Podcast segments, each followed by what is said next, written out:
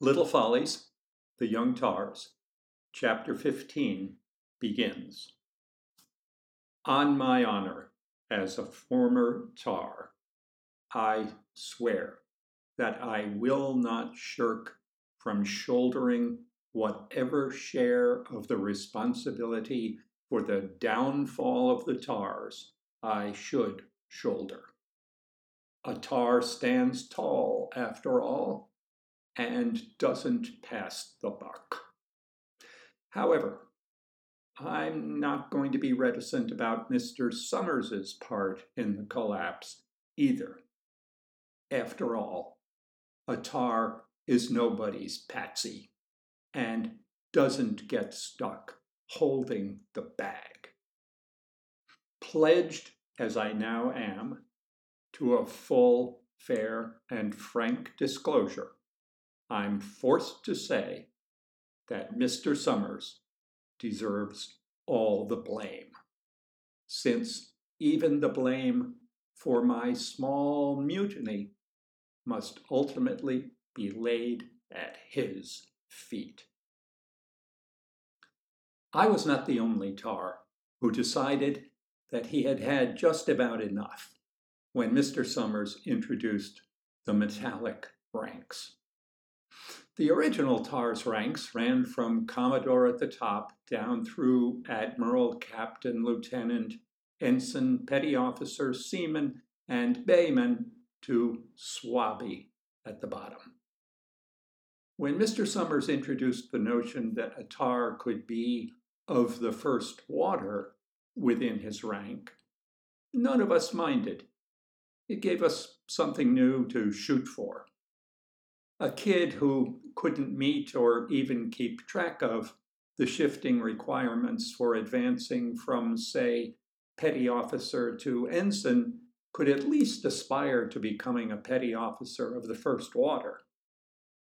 From my vantage in front of the TARS during the rehearsal period, watching when they took the floor by rank, I may have been the only person other than Mr. Summers and Robby who noticed, and I doubt that Robby noticed much of anything, come to think of it, that only a heavier than average tar ever advanced into the upper ranks, and that within each rank, only the chubbiest were ever recognized as being of the first water.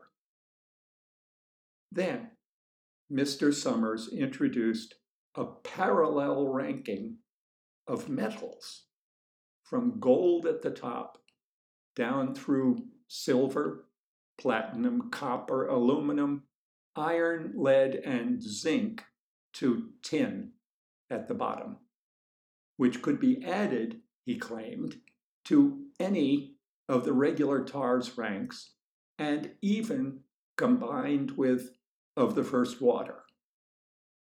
There was some grumbling at first, over the confusion introduced along with the new ranks, but this subsided after a while, after we had tried the sound of some of the names of metals with the ranks we bore and found that they had a nice ring to them. Some were especially plangent. I was taken with the sound of aluminum Commodore of the First Water Leroy, and I immediately aspired to it. Soon, however, I saw the truth. The metallic ranks merely reinforced the policy of fat favoritism I'd seen in the basic ranks. No lowly, skinny swabby ever became a gold or silver swabby. None ever got beyond lead, and there were lots of thin tins no exalted, overstuffed Commodore or Admiral was ranked lower than aluminum. Mr. Summers referred to tars of the topmost ranks as the precious metals. And during rehearsals, he skimmed these boys, the shortest and fattest of the tars, from the ranks at large, and, shouldering his ping pong bazooka, marched them off to the coach's office for private instruction in leadership, navigation, esprit de corps, and humility. The beginning of the end, that important point in any history, a point apparent only in retrospect, came when something occurred that was simply mystifying at first. Just as I was about to begin the rehearsal one Thursday night, the door of the coach's office opened and Robby Haskins walked out, silent and glassy eyed. He walked across the floor and into the bleachers. He sat there among the rest of the tars. Mr. Summers said nothing when he emerged with the precious metals but it was clear to all of us that for some reason Robby had been demoted. In fact, if not in rank. He took the floor with the swabbies. Though he still wore the uniform of a Commodore, it hung on him like a hand me down from an older, fatter brother. Others of the precious metals took over Robby's duties. When Mr. Summers took to the floor at the beginning of the meeting now, he was surrounded by a swarm of short, fat tars. He had one short, fat tar to carry his note cards, another to hold the box of medals and pins that he was going to award, another to carry his ballpoint pen, and so on.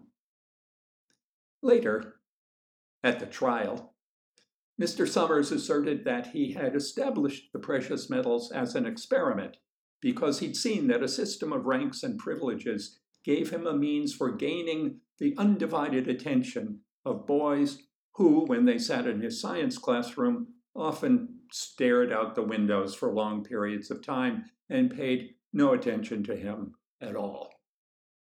He had, he claimed, developed a theory that he could by using a hierarchy like that of the TARS as a system of rewards and punishments, accomplished something that he had begun to despair of ever accomplishing inside his science classroom. Actually, teaching something that the children in his charge would remember. To test it on a small scale, he had chosen a group of TARs by weight and set out to teach them humility. He had, he said, tried to explain his theory and methods to some of the other teachers, but they had poo pooed it.